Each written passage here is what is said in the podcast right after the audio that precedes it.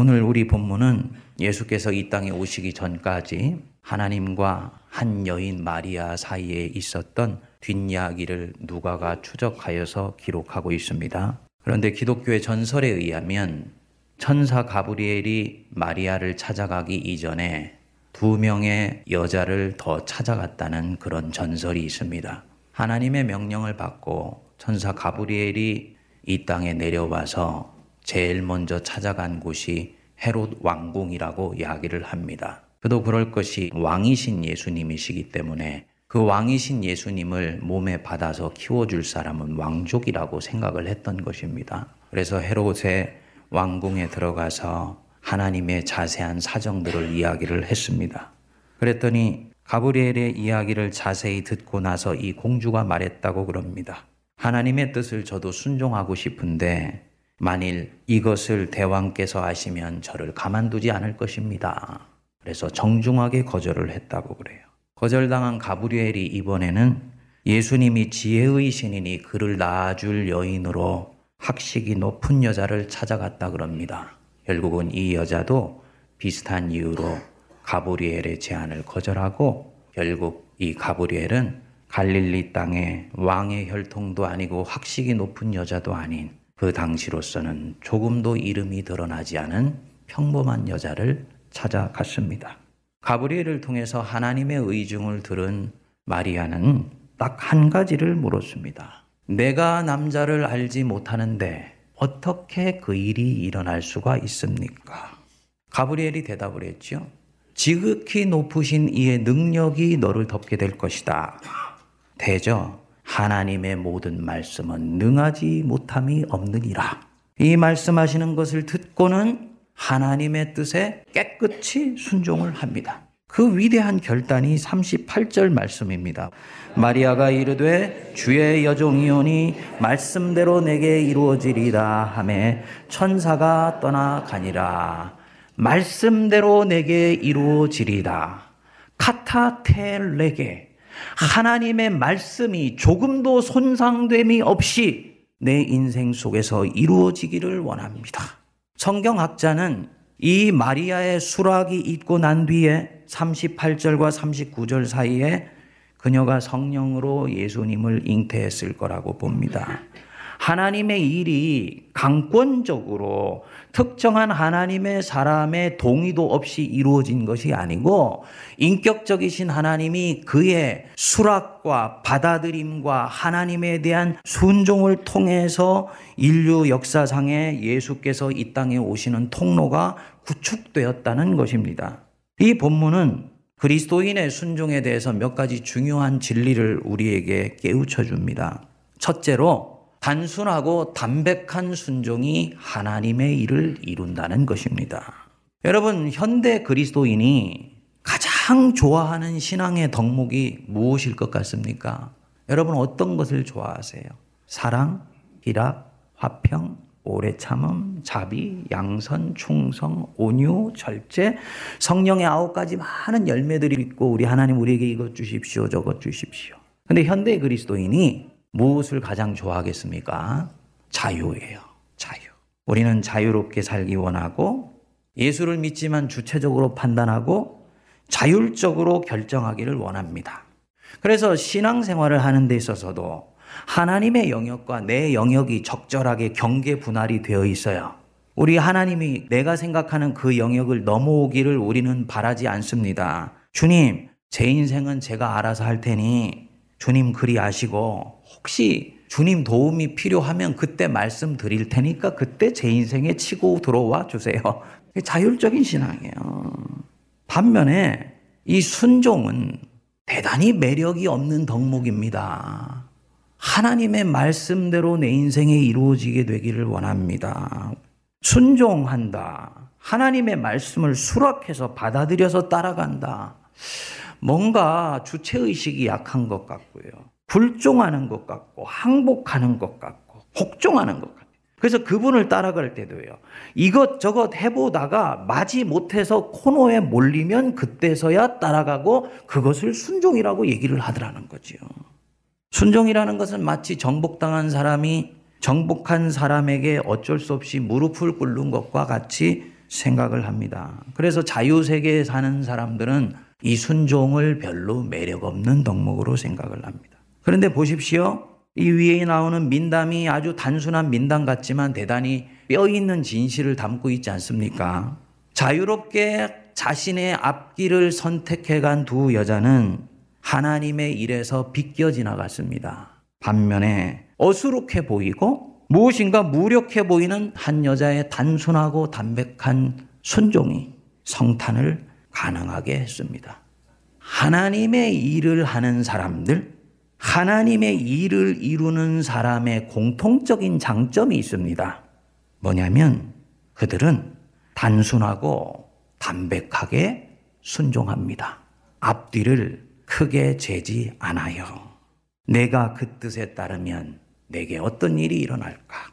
거기에 가면 월급이 얼마가 되고 어떤 혜택이 있을까? 내게 어떤 영광이 찾아올까? 혹시 내게 예상치 못한 고생이 있는 것은 아닐까?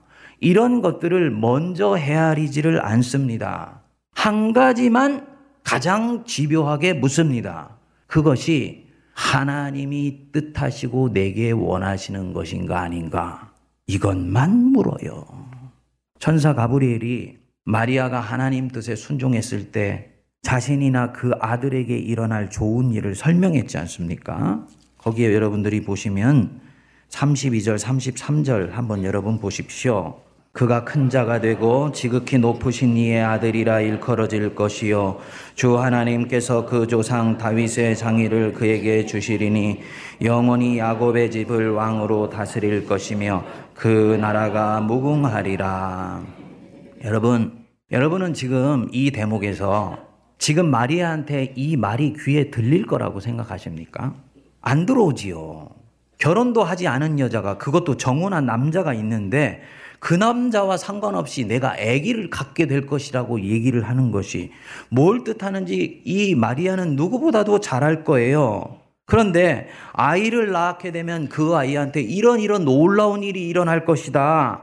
라는 이 말이 귀에 과연 들리겠느냐는 것입니다. 그녀는 이 말에 반응한 것이 아니에요. 딱 한 가지. 지금 이 말씀을 하시는 분이 하나님인가? 아니면 천사의 가면을 쓴 원수의 속삭임인가? 이것만 분별하고요. 하나님이 내 인생을 향한 당신의 뜻이 맞다 하면 거기에 단순하고 담백하게 발걸음을 내디딥니다. 왜냐? 나를 사랑하는 그분이 내 인생을 파괴시키는 일을 내게 부탁하실 리가 없다는 것입니다. 하나님이 나를 사랑하시는데, 그것을 내가 알고 있는데, 나를 사랑하는 그분이 내 인생을 위축시키고 부러뜨리고 굴절시키며 전혀 엉뚱한 길로 가도록 내게 그릇된 순종을 요구할 리가 없다는 것을 마리아는 알기 때문에 하나님의 뜻인지만 확인되면 그것으로 되는 거예요. 여러분, 제발 재구 살지 마세요. 계산기 두드리고 난 뒤에 예수님 믿으려고 하지 마세요. 아무리 계산기 두드려 봐도 지나고 나면 내가 계산하지 못한 변수는 언제든지 튀어나오게 되어 있습니다. 한 가지만 물으십시오. 이것이 정말 하나님이 기뻐하시는 일인가? 내가 이 질문에 대해서 내 속에 있는 성령은 달달 떨면서 대답하건 단호하게 대답하건 나의 신앙의 양심은 이것이 yes라고 답이 나오면 거기에 단순하고 담백하게 순종하시기 바랍니다. 이 일이 하나님의 일을 이루게 됩니다. 제가 미국에서 10년 동안을 살았습니다. 38살에 아이들과 집사람과 함께 유학을 떠났어요. 저는 한 5년 정도 공부하고 들어올 생각을 했어요. 박사 과정까지 공부할 생각은 하지를 않았었습니다. 그런데 인도하심 속에서 박사 과정을 공부를 하고 중간에 교회를 개척을 하게 되고 이러는 가운데서 미국에 체류하는 시간이 길어지게 되었습니다. 이제 논문을 다 쓰고 나오기 이전에 1년 8개월 정도를 제가 서부의 실리콘밸리 지역에 있는 한 교회에서 설교 전담 목사로 섬기게 되었었습니다. 그 교회는 초대 목사님이 은퇴하시고 나서 리더십이 안착을 못해서 계속 교회가 어려움을 겪었었습니다. 그러는 가운데서 제가 논문을 쓰고 마무리하는 그 즈음에서 그 교회 목사님이 갑작스럽게 사임을 하시게 되어서 제가 주일날 설교만 하면서 섬기게 된 거예요. 하나님의 말씀이 참 능력이 있습니다. 아무것도 한 것 없고 주일날 설교만 했고 주일날 설교를 하면서 성도들한테 다른 얘기 안 하고 하나님 얘기만 했어요. 저는 그것이 필요하다고 본 것입니다. 잡스러운 것을 전하면 안 된다고 본 거예요. 그런데 그랬더니 성도들이 조금씩 조금씩 안정이 되고 신앙이 정리가 되면서 성도들의 믿음이 쫙 이렇게 바닥에 발을 붙이게 되는 것을 보게 됐습니다.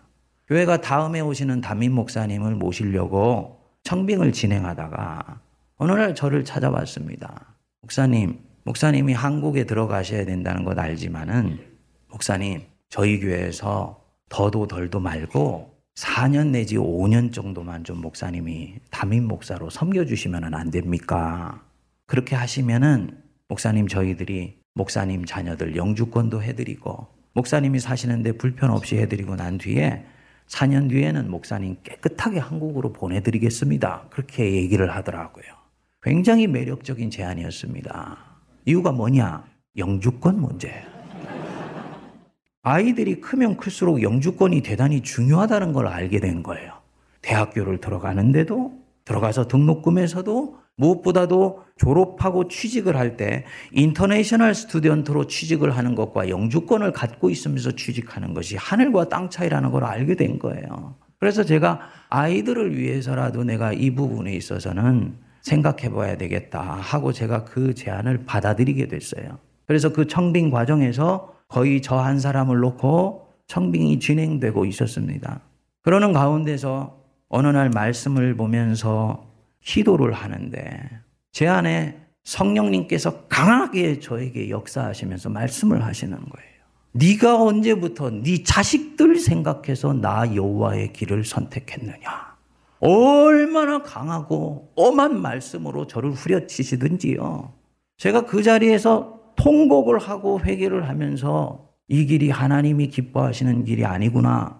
제가 마음에 확증을 하고 그 교회 청빙 과정에서 결국은 나오게 됐어요. 그래서 그 다음에 2011년 8월 31일 날 한국을 들어왔어요. 10년 만에 아무도 기다리는 사람이 없는데 제가 한국을 들어간다 그러니까 주변에 있는 모든 사람이 말리더라고요. 한국에 들어가면 뭐가 기다리고 있는데 목사님 10년 만에 한국을 들어간다 그럽니까? 다른 사람들은 못 나와서 난리인데요. 근데 제가 하나님께 들은 음성이 있고 그 음성은 항상 인생의 중요한 시기에 저를 이끌어왔던 성령의 음성이 맞아요. 그 느낌, 색깔, 톤, 모든 것들이. 그래서 그것은 저에게는 부정할 수가 없는 거예요. 그래서 저 그랬어요. 이유는 알지 못해. 하지만 나는 가야 돼. 왠지 한국 땅만 생각하면 내 가슴이 복받쳐오르고 갈라져 있는 남북의 유전선만 생각하면 내 가슴이 먹먹해져요. 아픔이 있는 곳에 소명이 있는 것 아니야? 그리고 제가 한국을 들어온 거예요. 그리고 나서는 한 6개월이 지나고 나서 포항에 하나님이 길을 열어주시고 때가 되었을 때 여러분들을 만나게 된 것입니다. 아멘. 여러분, 하나님이 뜻이 어디 있는가? 그거 먼저 물으시고요. 그리고 하나님이 여러분 인생에 치고 들어오셔서 말씀하실 때 그 뒤에는 인도하심이 있는 것을 믿고 순종하시기 바랍니다. 두 번째로 모든 순종은 비합리적이고 비상식적인 상황 속에서 요청됩니다. 이게 우리 같은 배움이 있는 사람들한테 힘든 부분입니다. 우리는 합리적으로 이치에 맞고 상식적으로 통하는 것일 때 순종하려고 그래요. 그런데요, 하나님은 우리가 생각할 때 합리적이고 상식적으로 맞는 것은 순종을 요청하지 않으십니다. 왜냐하면 그것은 너희들이 좋아서 알아서 할 테니까. 정말 내게 순종을 요구할 때는요. 내게 심호흡을 크게 해야 되는 거. 앞뒤 전후를 생각했을 때 이것은 굉장히 위험할 수도 있는 것들. 내가 이것에 대해서 결정하고 났을 때 내 미래가 어떻게 될지에 대해서 내가 장담할 수 없는 것들에 대해서만 하나님은 순종을 요구하세요. 그렇기 때문에 모든 순종은 대단히 비합리적이고 비상식적인 가운데서 내게 요청된다는 것을 여러분들이 기억하셔야 됩니다. 기독교 신앙의 진리가 사실은 바로 다 이렇습니다. 그래서 키에르케고라는 철학자는 얘기하기를 기독교의 진리는 근본적으로 역설이다라고 얘기를 했어요. 우리가 생각할 때는 앞뒤가 맞지 않는 것을 기독교에서는 진리라고 얘기를 한다는 거예요. 세상에 무슨 하나님이 실력이 없으셔가지고 자기 아들을 우리를 위해서 내어 주셔야지 우리를 용서하실 수가 있습니까? 얼마나 이것이 비상식적이고 비도덕적인가요? 아브라함 보십시오. 창세기 22장에서 자식 바치라 그러지 않습니까? 99살에 얻은 자식을 바치라 그러는 거예요. 그 아브라함의 그 명령이 인간적으로 볼 때는 얼마나 비상식적이고 비합리적입니까? 이것을 일컬어서 역설이라고 얘기를 합니다. 그리고 이 역설에 대해서 yes라고 대답할 때 그 사람이 비로소 사람의 안목과 틀에 갇혀 있지 않고 믿음의 눈으로 세계를 볼 줄 아는 하나님의 사람, reality of God, 하나님의 현실 속에서 살아가는 믿음의 사람이요. 이 사람이 세상을 이기는 그리스도인이라고 성경은 우리에게 증언해 주는 것입니다. 오늘 주신 본문 말씀에 여러분 28절과 30절 한번 보십시오. 이 누가가 반복해서 말하는 단어가 하나 있습니다. 그에게 들어가 이르되 은혜를 받은 자여 평안할지어다. 주께서 너희와 함께 하시는도다. 30절 천사가 이르되 마리아여 무서워하지 말라. 네가 하나님께 은혜를 입었느니라. 어떤 단어지요? 은혜, 그렇죠. 은혜, 카리스. 원래의 뜻으로는 하나님께서 주시는 좋은 선물. 그게 은혜. 하나님께서 마리아에게 무슨 선물 주시느냐? 네가 잉태하여서 아들을 낳을 것인데 그 이름을 예수라고 해. 내가 너한테 아들 줄게. 하나님 편에서는 은혜이고 영광이 될지 모르지만 이 여자의 편에서는 받아들이기 힘든지 아닐 수 있는 것입니다. 이때부터 이 여자는 자기의 정혼한 남자에게 팡혼을 당해야 될 수도 있고요. 그 아주 보수적이고 동양 사회적인 전형적인 분위기에서 돌팔매를 당해서 죽을 각오도 해야 될 수도 있습니다. 하나님의 뜻에 순종하기로 결심한 바로 그날부터 그녀는 여태까지 생각하지 못했던 낯설고 위험한 상황 속으로 접어들 수 있는 것이죠. 그런데 이 모순 덩어리인 역설적인 상황을 이 마리아는 받아들인 것입니다. 주의 여종이오니 주의 말씀대로 내게 이루어지리다. 그래서 오늘 우리가 기뻐하고 찬양하는 예수님의 성탄이 가능하게 되었습니다. 사랑하는 여러분, 신앙인이 상식을 존중하고 합리성을 중요하게 여기는 것은 나쁜 것이 아닙니다. 그렇지만 여기에 갇혀 있으시면 안 돼요. 신앙은 상식과 합리성에 갇혀 있기 시작하는 순간부터 생명력을 잃어버립니다. 평소에는 이 상식과 합리성을 중요시 여길지라도 하나님이 한 공동체와 내 인생에 치고 들어오시는 때, 이때는 내 눈을 열어서 하나님이 일하실 공간을 마음껏 열어드릴 때, 이 사람이 독수리처럼 비상하는 믿음을 가진 사람으로 하나님의 큰 일도 이룰 수 있게 됩니다. 하나님 안에서 상식에 갇혀 있지 않고 믿음의 눈으로 세계를 보시는 저와 여러분들 되실 수 있게 되길 바랍니다. 셋째로 순종의 열매는 서서히 윤곽을 드러내기 때문에 긴 호흡을 가져야 돼요. 마리아가 이런 순종을 할 때 그것이 어떤 결실을 가져올 수 있을지는 그는 절대로 알지 못합니다. 그것은 시간이 지나면서 서서히 실체가 드러나게 되어 있는 것입니다. 그 아들을 갖기로 결심하고 나서 이 여인은 이제부터 이 아이로 인해서 웃기도 하고 울기도 하고 감격하기도 하고 가슴이 무너져 내리기도 했습니다. 그렇게 33년이 지나서 아들이 십자가에 매달려 죽는 날 이 여자의 가슴도 찢어져 버렸어요. 자기는 그렇게 인생이 끝난 줄 알았죠. 그렇지만 3일 뒤에 죽었다고 생각했던 그 아들이 태어나 다시 부활했을 때 이 여자의 죽어 있던 모든 인생도 함께 부활하게 된 것입니다. 아, 바로 이것을 위해서 33년 전에 하나님께서 내게 바로 그 일을 부탁하셨구나. 알게 되는 거지요. 하나님의 뜻은 항상 그렇게 서서히 윤곽이 드러납니다. 새들백 교회 릭 워렌 목사님의 사모님이 케이 워렌이라는 분인데 이분이 책을 한 권 썼습니다. 지극히 평범한 사모님이었는데 어느 날 아프리카에 있는 에이즈 걸린 사람들을 보게 되면서 소명감을 느끼게 돼서 그 인생을 온전히 거기에 쏟아붓는 분이에요. 근데 그 책 이름이 위험한 순종이라는 책이에요. 순종은 근본적으로 위험한 것이다. 역설이죠. 그리고 그 위험 속에 기쁨이 있다. 근데 이분이 그래요. 자기가 가만히 보니까 하나님께 순종했을 때 열매와 결실이 일어난 것은 마치 폴라로이드 사진과 같다. 그렇게 얘기를 하더라고요. 여러분 폴라로이드 사진 아시죠? 찰칵하고 찍으면 인화지가 탁 튀어나오지요?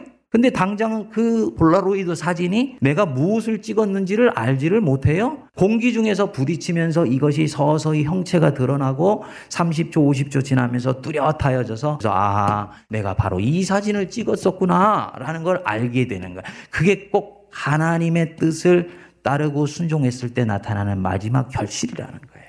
맞지요? 왜냐하면 모든 순종은 생명이에요. 생명이기 때문에 그것이 내 인생 속에 심어지게 됐을 때 싹이 납니다. 근데 그 싹이 완전히 자라서 열매를 맺을 때까지는 이것이 어떤 열매인지는 나도 모르는 것입니다. 하나님이 가르쳐 주시지를 않습니다. 왜 해야 되는지, 중간에 어떤 일이 일어나는지, 어떤 결과를 가져다 주시는지 자세히 말씀해 주시지 않아요. 그런데 시간이 점점 지나고 나면 하나님이 왜 그때 그렇게 하라고 하셨는지 알게 됩니다. 하나님은 항상 이렇게 일을 하세요. 무엇을 말하느냐? 일희일비하지 말라는 얘기예요. 작은 승리에 도취되지 말고 작은 실패에 좌절하지 말며 네가 하나님의 뜻이 맞다고 생각하고 발걸음을 내딛다는 바로 그 첫걸음에 신실하면서 계속 길을 가라라는 것입니다. 제가 아까 주님의 음성에 순종을 해서 한국을 왔다 그랬잖아요. 여러분, 여러분들은 누군가가 하나님의 뜻에 순종하면요. 목사님, 그때부터 마음도 편안해지고 모든 일이 술술술술 풀려나가기 시작합니다. 그렇게 얘기하는 분 있습니다. 여러분, 그 말 다 거짓말입니다. 생각해 보십시오. 정말 내가 결정한 것이 하나님의 뜻에 맞다면 원수는 그때부터 바빠지기 시작해. 내 인생 속에서 하나님의 뜻이 이루어지는 것을 막기 위해서라도 온갖 종류의 내 삶의 변수들을 집어 던져 넣어주면서 내 사기를 꺾으려고 한다고요. 그래서 오히려 하나님의 뜻대로 결정하고 나면 그때부터 당분간은 피곤할 수 있다는 것들을 여러분들이 아예 마음에 새기셔야 돼요. 제가 그렇게 해서 용기 백배 가지고 하나님 뜻에 딱 결정을 하고 한국으로 돌아갔다 그랬어요. 근데 가만히 보니까 논문을 다 썼기 때문에 이제는 버클리 지역에 있을 이유가 없어요.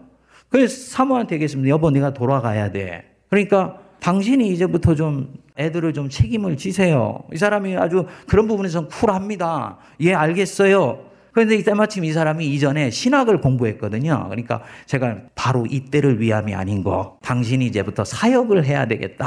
그래가지고 사모가 사역 자리를 알아보게 되었습니다. 저 LA 쪽의 한인교회 집사람을 전도사로서 청빙하려고 하는 제안이 온 거지요.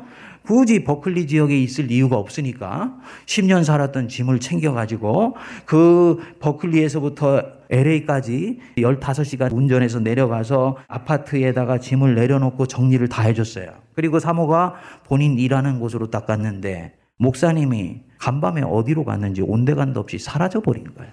목사님이 사역이 힘들다고 교인들한테 말도 안 하고 도망간 것입니다. 그게 첫 시작이에요. 이해가 안 되더라고. 아니 이제부터 하나님이 진짜 당신이 내가 용기 있게 결정을 했으면 하나님이 이제 뒷감당해 주셔야 되는데 어떻게 한 사람의 인생 속에 한 번 일어날까 말까 이런 일들이 일어나는가 생각하니까 너무너무나 혼란스럽더라. 그렇지만 거기서 내가 먹은 결심을 굽힐 수는 없다. 당신이 어쨌든 내가 한국 돌아가서 다 총알 보낼 테니까 걱정하지 말고 예, 여기 있으세요. 나 갈게. 왜냐면 애들은 이미 first language가 English 영어이기 때문에 한국에 들어올 수가 없어요. 들어와도 교육을 감당을 못 해요. 그래서 비행기를 탔는데요. 밥을 먹는다고 처음에 저한테 점심 식사를 딱 주는데 제 마음이 이미 어느 정도 무너져 내렸던 바람에 저도 모르게 눈물이 주르르 흐르더라고요. 그때 제가 알았어요.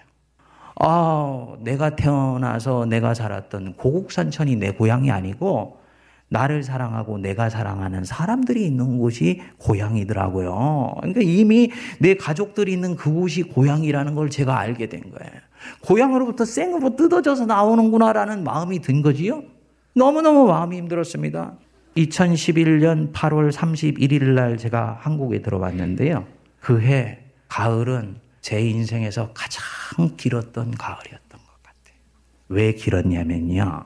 힘들고 어렵지만 하나님의 뜻 안에서 이 걸음을 걷고 있다는 확신이 있으면 우리는 그 힘든 것을 이길 수 있습니다. 그런데 나는 믿음으로 결단했는데 그 이후에 풀려나가는 것은 조금도 하나님이 돌봐주시지 않는 것처럼 느껴졌던 거예요. 그러니까 내가 그때 결정한 것이 맞는지, 헛것을 들은 것은 아닌지, 굉장히 혼란스러운 가운데 길을 가게 되더라고요. 그리고 4개월이 지났을 때 하나님이 포항에서 길을 여시고 좋은 믿음의 사람들을 만나게 해주시더라고요. 저는 이후에도, 이전에도 하나님의 뜻대로 결정하고 난 뒤에 이런 일들을 많이 겪었습니다. 결론이 뭐냐? 하나님의 뜻대로 결정한 뒤에 순종의 열매는 모든 것들이 끝나고 났을 때 실체가 드러나는구나. 일희일비하지 말아야 되겠다. 사랑하는 여러분, 페넬롱이라는 프랑스의 신실한 사제가 있었습니다. 루이 14세의 손자를 가르친 분인데 이분이 순종에 대해서 한 말 들려드리고 말씀 마무리하겠습니다. 다른 조건에는 하나님을 섬기지 않겠고 특정한 조건에서만 섬기겠다고 말하는 것은 결국 하나님을 자기 마음대로 섬기겠다는 말이다. 그러나 순종의 조건을 달지 않는 것이 진정으로 자신에 대해 죽는 것이다. 아무런 제한도 두지 말고 당신 자신을 그냥 열어두라. 하나님의 생명이 급류처럼 당신을 통해 흘러가게 하라. 당신이 걸어가는 길에서 무엇을 만날지 전혀 걱정하지 말라. 하나님이 당신 손을 붙잡고 인도하실 것이기 때문이다. 하나님을 향한 사랑이 자신에 대한 걱정과 두려움을 제압하게 하라. 하나님을 향한 사랑이 나를 사랑하셔서 하나밖에 없는 아들을 내어주신 그분이기에 그분은 내 인생을 파괴케 하는 그 어떤 것들도 내게 주시지 않을 것이다 믿고 내 손길을 내미시는 그 하나님에게 내가 손을 내밀고 가는 그 걸음이 그 사랑이 하나님 뜻대로 선택한 뒤에 염려와 두려움과 걱정을 제압하게 하고 압도하게 하라. 온전한 사랑이 두려움을 내어 쫓는 줄 믿습니다. 사랑하는 여러분, 지금 자신의 문제를 갖고 하나님 앞에 씨름하는 분 계시지요? 하나님이 왜 길을 보여주시지 않냐고. 근데 하나님이 길을 보여주시려면 여러분들이 하나님의 뜻대로 먼저 해야지요. 여러분들은 하나님의 뜻이 무엇인지 이미 알고 있어요. 내가 그분께 무릎을 꿇어야 된다는 것. 내가 그분께 기도하여 그분의 음성을 들으려고 할 때 그분이 내게 말씀하신다는 것. 여러분 알고 있습니다. 그런데 왜 그 자리로 나오지 않습니까? 자기 자신이 가지고 있는 완고한 자, 하나님도 그 경계 안에는 이때까지 들어오게 하지 않았던 그 자아가 내려놓아질 때 그 자리에서 주님은 말씀하실 것입니다. 뜻대로 순종했는데 풀리지 않는다고 해서 조급해 하시는 분 계실 것입니다. 오늘 말씀 속에서 하나님이 여러분들에게 말씀하시는 것을 믿으십시오. Stay on the line. 너가 섰던 그 길에 견고히 서라. 하나님을 향한 사랑이 자신과 가정에 대한 염려와 두려움을 제압하게 만들고 다시 한번 주님이 내 인생에 초대하시는 그 손길을 잡고 순종한 것으로 인해서 내 인생 속에 우리 주 예수 그리스도를 옥동자로 새롭게 낳게 하는 아름다운 생명 역사가 있어지게 되기를 주님의 이름으로 축복드립니다.